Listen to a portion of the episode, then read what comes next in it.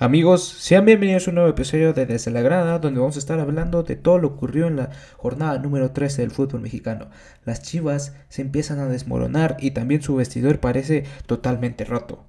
El América empieza a tomar ritmo y resurge como el ave fénix de sus cenizas y empieza a poner bastante preocupados a los equipos que van en, primer, en los primeros puestos de la tabla.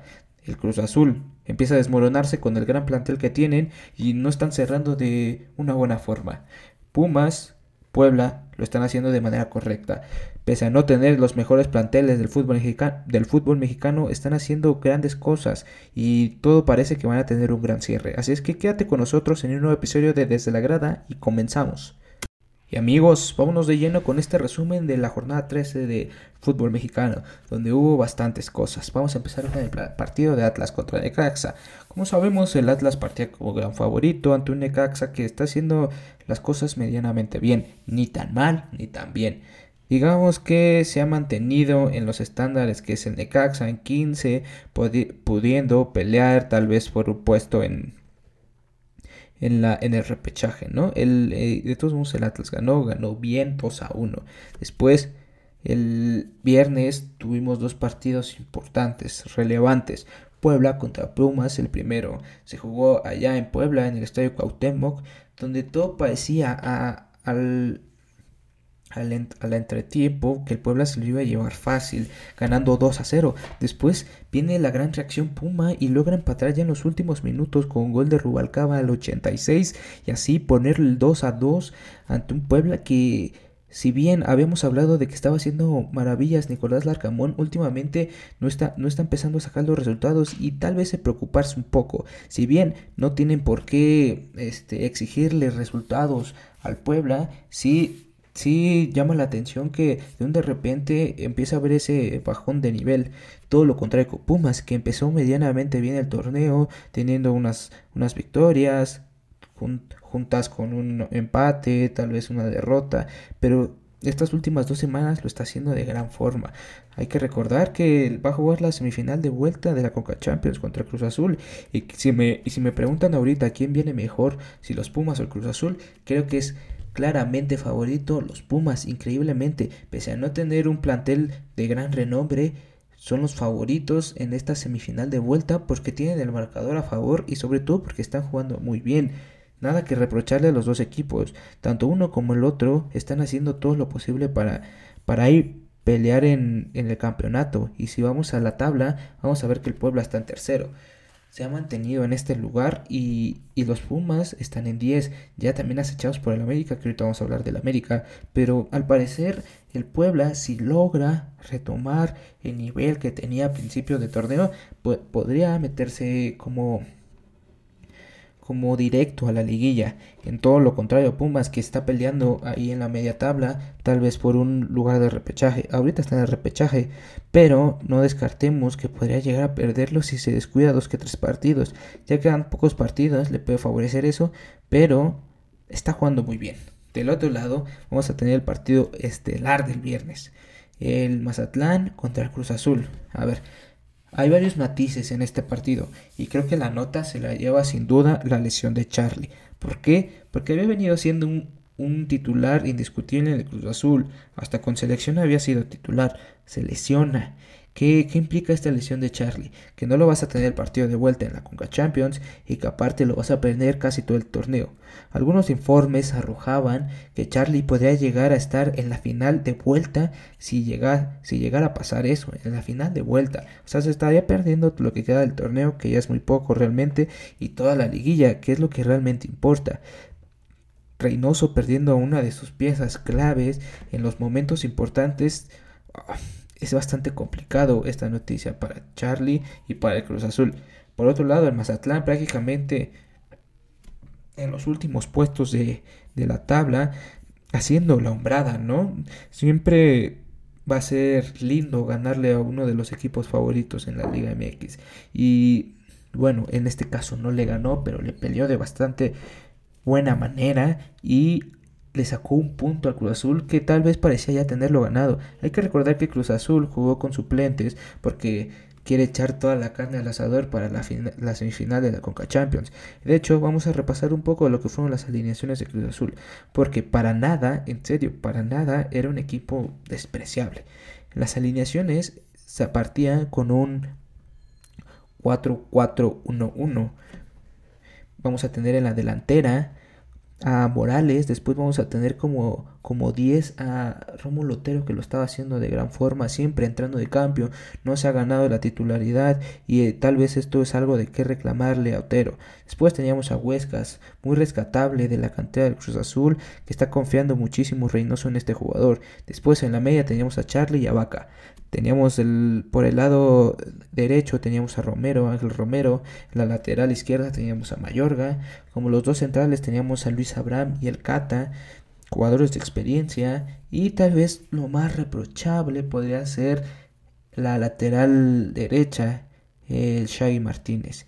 Y jurado, que si bien creo que esto sí hay que poner mucho ojo en lo siguiente, Jurado no, no ha estado en su mejor manera y de hecho se le ve muy muy nervioso a la hora de ser titular.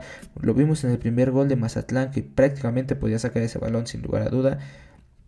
No alcanza, se quiere lanzar desde su posición y, y fue imposible para ese balón. ¿no? Pero más allá de eso, vimos un Mazatlán mucho mejor, con, más, con las llegadas de peligro, fue sin, duda, sin lugar a duda Mazatlán. Y este Cruz Azul que se está empezando a quedar chato, increíble que con gran plantel, amplio plantel para formar casi dos equipos en una semana, te quedes sin gas y te quedes chato, ¿no? A la delantera que no ha encontrado ese goleador que, que lo tenía en cabecita, ¿no? Juan Reynoso tal vez se le está empezando ligeramente a caer el barco y es algo de qué preocuparse porque ya tienen la semifinal de vuelta, ahora sí que a la vuelta de la esquina, ¿no? Después vámonos con otro partido que realmente estaba interesante de ver, tenía muchos, muchos aderezos. El Toluca contra las Chivas. Las Chivas que venían entre semanas subiendo un video del Chapito, el Chapito regañando a todo el plantel, como si se tratara de que las cosas no han funcionado en Chivas porque no se llevan bien. Las cosas en Chivas no han funcionado porque, para mí, no, su técnico le ha quedado grande, grande el puesto, muy grande. Se dedica a hacer entrevistas por todos lados y no se dedica a entrenar y a plantear los partidos. Por otro caso, el Toluca, que tal vez me ha llegado a, a decepcionar un poco este torneo, porque está en el lugar 8 y con ese plantel y con ese técnico prácticamente podría meterse de lleno como, como clasificado directo a la liguilla. En otro caso, las Chivas sí me dejan un poco de... En cuanto a plantel y tampoco y en cuanto a fútbol, son muy chatas estas chivas. Vamos a ver cómo empezaron. Empezaron con un 4-3-3. Alexis Vega, sin lugar a duda, el mejor de este torneo para las chivas. El Piojo Alvarado, que empezó como delantero. Increíblemente empezó como delantero. No como delantero centro, sino yo un poco tal vez jugando a Pep Guardiola como un falso 9, ¿no? Después teníamos a, a, Gulo, que se está dedicando mucho a hacer videos y poco fútbol. Después en la media teníamos a Dene Beltrán, teníamos a Pérez Buquet y teníamos a Flores. En la defensa teníamos a Cisneros, que por cierto, ojo ahí, este salió expulsado en el primer tiempo. Después teníamos al Olivas y teníamos a Irán Mier. La Mier ya se está empezando a quedar un poco este atrás, ¿no? Y, y, sorprendentemente a Brizuela, que si bien lo conocíamos e, como este extremo, ahora ya lo están relegando a la lateral porque ya no hay quien cubra a esa, esta posición, ¿no? Como lateral. Y eh, como portero, sorpresivamente teníamos a Gudiño. No es un mal plantel tampoco. Pero para hacer las chivas se están quedando cortos. Como cambios entró JJ Macías, que ya es increíblemente, después de ser una, un desecho del Getafe, aquí ya se está empezando a ganar la titularidad. Y para mí debería reemplazar ya sea a Angulo o Alvarado para ser el 11 de gala de estas chivas, ¿no? Al final iban ganando las chivas sorpresivamente 1-0 en el Nemesio 10 y con un golazo de Leo Fernández que para mí ha, ha sido el mejor jugador del Toluca, logra empatar, empatar el partido.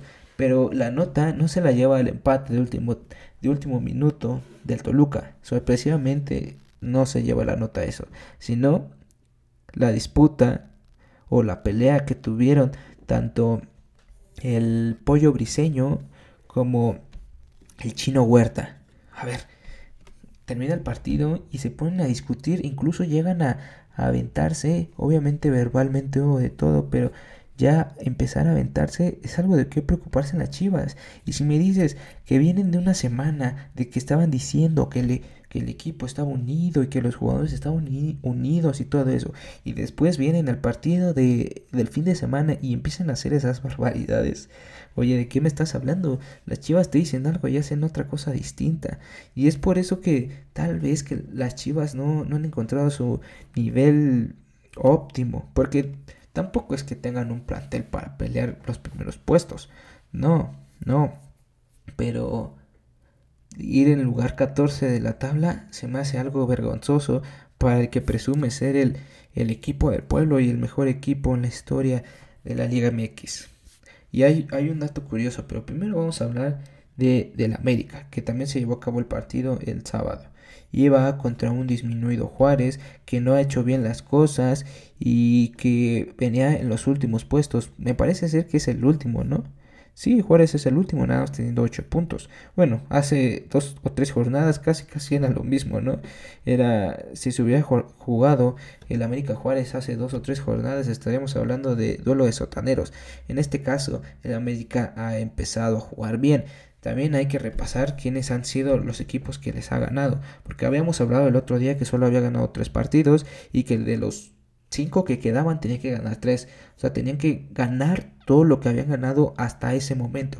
Era algo que ni en los tiempos más oscuros de la América había pasado.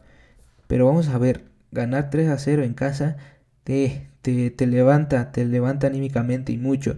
Con goles de Cendejas, de su, de su refuerzo, con goles de Federico Viñas, que fue un golazo, un pedazo de gol, que había estado pagado Viñas y parece ser que empieza a renacer como todo este equipo de la América de las cenizas. Y por último, para cerrar con broche de oro, Diego Valdés. Este sí, el refuerzo estrella. Y creo que, no me voy a equivocar, Diego Valdés fue el mejor jugador de todo el partido. Vamos a ver con qué, con qué alineación salió el América. Salió con Roger por, como extremo izquierdo, salió con Diego Valdés, tal vez jugando ese, de ese falso 9, y salió con Federico Viñas, que, que primero estaba en la en el extremo, el extremo derecho y se iba como que cerrando para, para ocupar esa posición de delantero centro. Después, con tres, con, con tres medios como es Fidalgo, este maguito que está, le está encantando a toda la afición de la América, y si bien se ve un buen jugador, tampoco es algo para que celebrar mucho, ¿no? Después tenemos a jugadores como Richard Sánchez, que este siempre ha sido de lo más este, rescatable para la América. Teníamos a Cendejas en la media, que hizo el gol. Y en, en la defensa, tal vez lo que más le doy a la América estuvo bastante bien. Tuvimos a Luis Fuentes, a Cáceres, a Meré y a Jorge Sánchez, que para mí Jorge Sánchez lo mejor de esta defensa sin lugar a duda del América y atrás teníamos un portero de experiencia como Ochoa. La verdad es que no luce nada mal este once inicial de la América y lo que nos extrañaba era que no pudieran ganar y que estuvieran tan mal en el torneo. Todo parece indicar que se van a meter al repechaje. Tal, tal vez ya no alcancen o ya es prácticamente imposible que alcancen a clasificarse directo a liguilla, pero van a estar en el repechaje y aguas con el América, porque si empieza a retomar nivel va a ser un equipo bastante difícil de derrotar. Después, ya teniendo esto, este resumen como de, los partidos más importantes o los más relevantes, también podemos ver que Santos y Monterrey jugaron, el Monterrey ganó con, con el gol de último minuto de penal, que para mí no era penal. Es, es increíble que teniendo VAR se marquen ese tipo de penales. El Querétaro contra Tigres, Tigres ganó, bueno, no sorpresivamente, lo sorpresivo es que ganara solamente 1 0, con un Querétaro bastante disminuido y que la noticia tal vez más relevante fuera de que Tigres ganó fue que por fin regresaron a su estadio después de todas las atrocidades que pasaron en este mismo. Increíblemente la, la Liga MX le quitó la sanción y puede jugar en el estadio. obviamente a puerta cerrada, obviamente, pero aún así una sanción bastante endeble, ¿no? Para lo que para lo que fue todo. Y vámonos con cómo quedaron las posiciones, ¿no? Tigres Tigres ocupando el, el primer lugar, después el Pachuca, ahí esto, esto se invirtió. Y es que hay que aclarar que el Pachuca le falta le falta jugar este partido de esta jornada y va a jugar contra los Cholos, que prácticamente o prácticamente le podríamos dar la victoria. Entonces no había cambios de, de, la semana pasada a esta en la tabla. Pero bueno, por lo, por lo mientras se mantiene Tigres primero, Pachuca segundo. Ahí la quién es primero y quién es segundo. Se va ya a decidir todo el día martes. Vamos a amanecer ya con lo, con lo oficial. Después viene el Puebla. Eh, en tercer lugar. En cuarto el Atlas. Quinto Cruz Azul. Que, que como ya les mencionaba, ahí se sigue peleando te sigue peleando el, pase a repechaje directo, ¿no? O pase más bien a, liguilla directo con el Atlas ahorita. Después en sexto Monterrey, León séptimo, octavo Toluca, noveno Atlético de San Luis, que lo está haciendo bien, o sea, para meterse en el 9, no es para, no es para tirar flores y lo que sea, pero Oye, siendo un equipo con una nómina bastante endeble, Atlético de San Luis y sin hacer ruido, eh, mantenerse en puestos de repechaje, nada despreciable, eh. Después vienen los Pumas en el 10, el América en el 11, ya en repechaje, Santos 12, y ya tenemos a los sotaneros que vamos a cortar hasta las chivas, ¿no? 13 cholos y 14 chivas. Chivas todavía teniendo chances de pasar al repechaje, ¿no?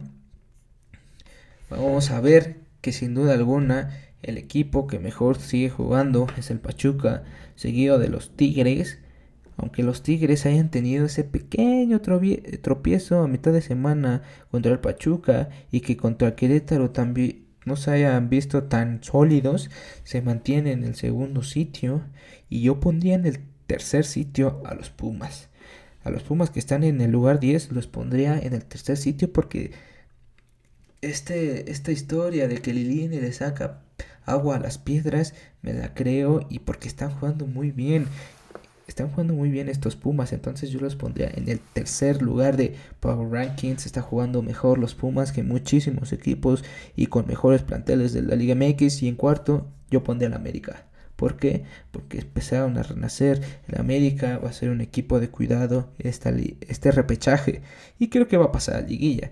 Porque Vamos a ver, en el repechaje tampoco hay, fuera de que podría ser Cruz Azul y Monterrey, tampoco hay muchos equipos de qué preocuparse. León ha sido este equipo de altas y bajas, a lo, a lo, mismo que Toluca, el Atlético de San Luis y los Pumas están haciendo cosas muy interesantes, pero creo que ante, ante una América muy embalado con un gran nivel, no, no tienen chances. Bueno, un poco más tal vez los Pumas, que ya tienen este antecedente de eliminar anteriormente al América, pero el Atlético de San Luis sí me parece un equipo bastante endeble. Y Santos, Santos que no lo viene haciendo mal, pero tampoco es este equipo que te guste verlo o que tenga resultados realmente importantes. Entonces creo que en cuarto lugar se lo lleva el América, está jugando de gran forma. Y quinto, por decir quinto, se lo, se lo va a tener que dar al Puebla. Al Puebla, porque lo mismo que los Pumas están haciendo de gran forma. Tal vez no están cerrando de gran forma este torneo, pero juegan bien. Saben, saben a qué juega. Tienen, tienen una identidad muy marcada los, el equipo del Arcamón. Y creo que a muchos equipos, incluido tal vez Monterrey, tal vez Toluca, Santos, Cholos, incluso el mismo Chivas, no saben a lo que juega y no tiene esta identidad que el Puebla sí tiene. Entonces, como quinto y último lugar en, este Power Rankings, sí tendría el Puebla. Vamos a ver, vamos a analizar ya por último lo que va a ser este Cruz Azul contra contra los Pumas, el partido de vuelta de la Conca Champions. ¿Qué se espera? ¿Se espera partido de muchos goles?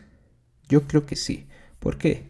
Porque no vamos a contar con tal vez este poderío que anteriormente tenía Cruz Azul en la defensa y tal vez porque el Cruz Azul va a salir con todo a, enfrentar a los defensas de los Pumas.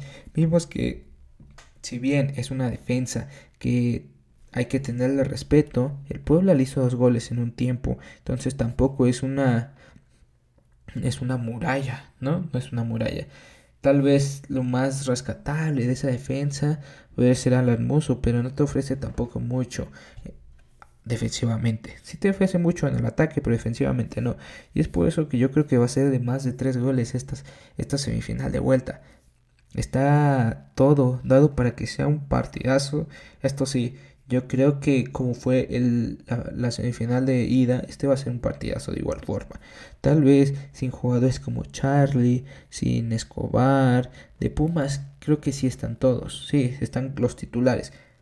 Pero de Cruz Azul viene un poco disminuido. Tampoco es para que ya desde ahorita diga que va a ser amplio favorito los Pumas, pero sí está ligeramente por arriba de Cruz Azul en este momento, como han venido jugando. Entonces, queda una semifinal de vuelta bastante interesante y bastante linda de ver. Si no le vas a estos equipos, es obligado ver esta, esta semifinal. Así es que nos vamos a estar escuchando para lo que van a ser las, las previas del, de las de los cuartos de vuelta de la Champions también, porque están bastante interesantes, ya son las vueltas y hay mucho de lo que hablar en las Champions. Entonces nos seguimos escuchando toda esta semana y todos los días en un nuevo capítulo de Desde la, Desde la Grada. Nos vemos. Eh, sin antes recordarles que déjenle like, este, compartan y todas esas cosas, ¿no? Así es que bye, nos estaremos escuchando en un nuevo episodio y nos estamos viendo.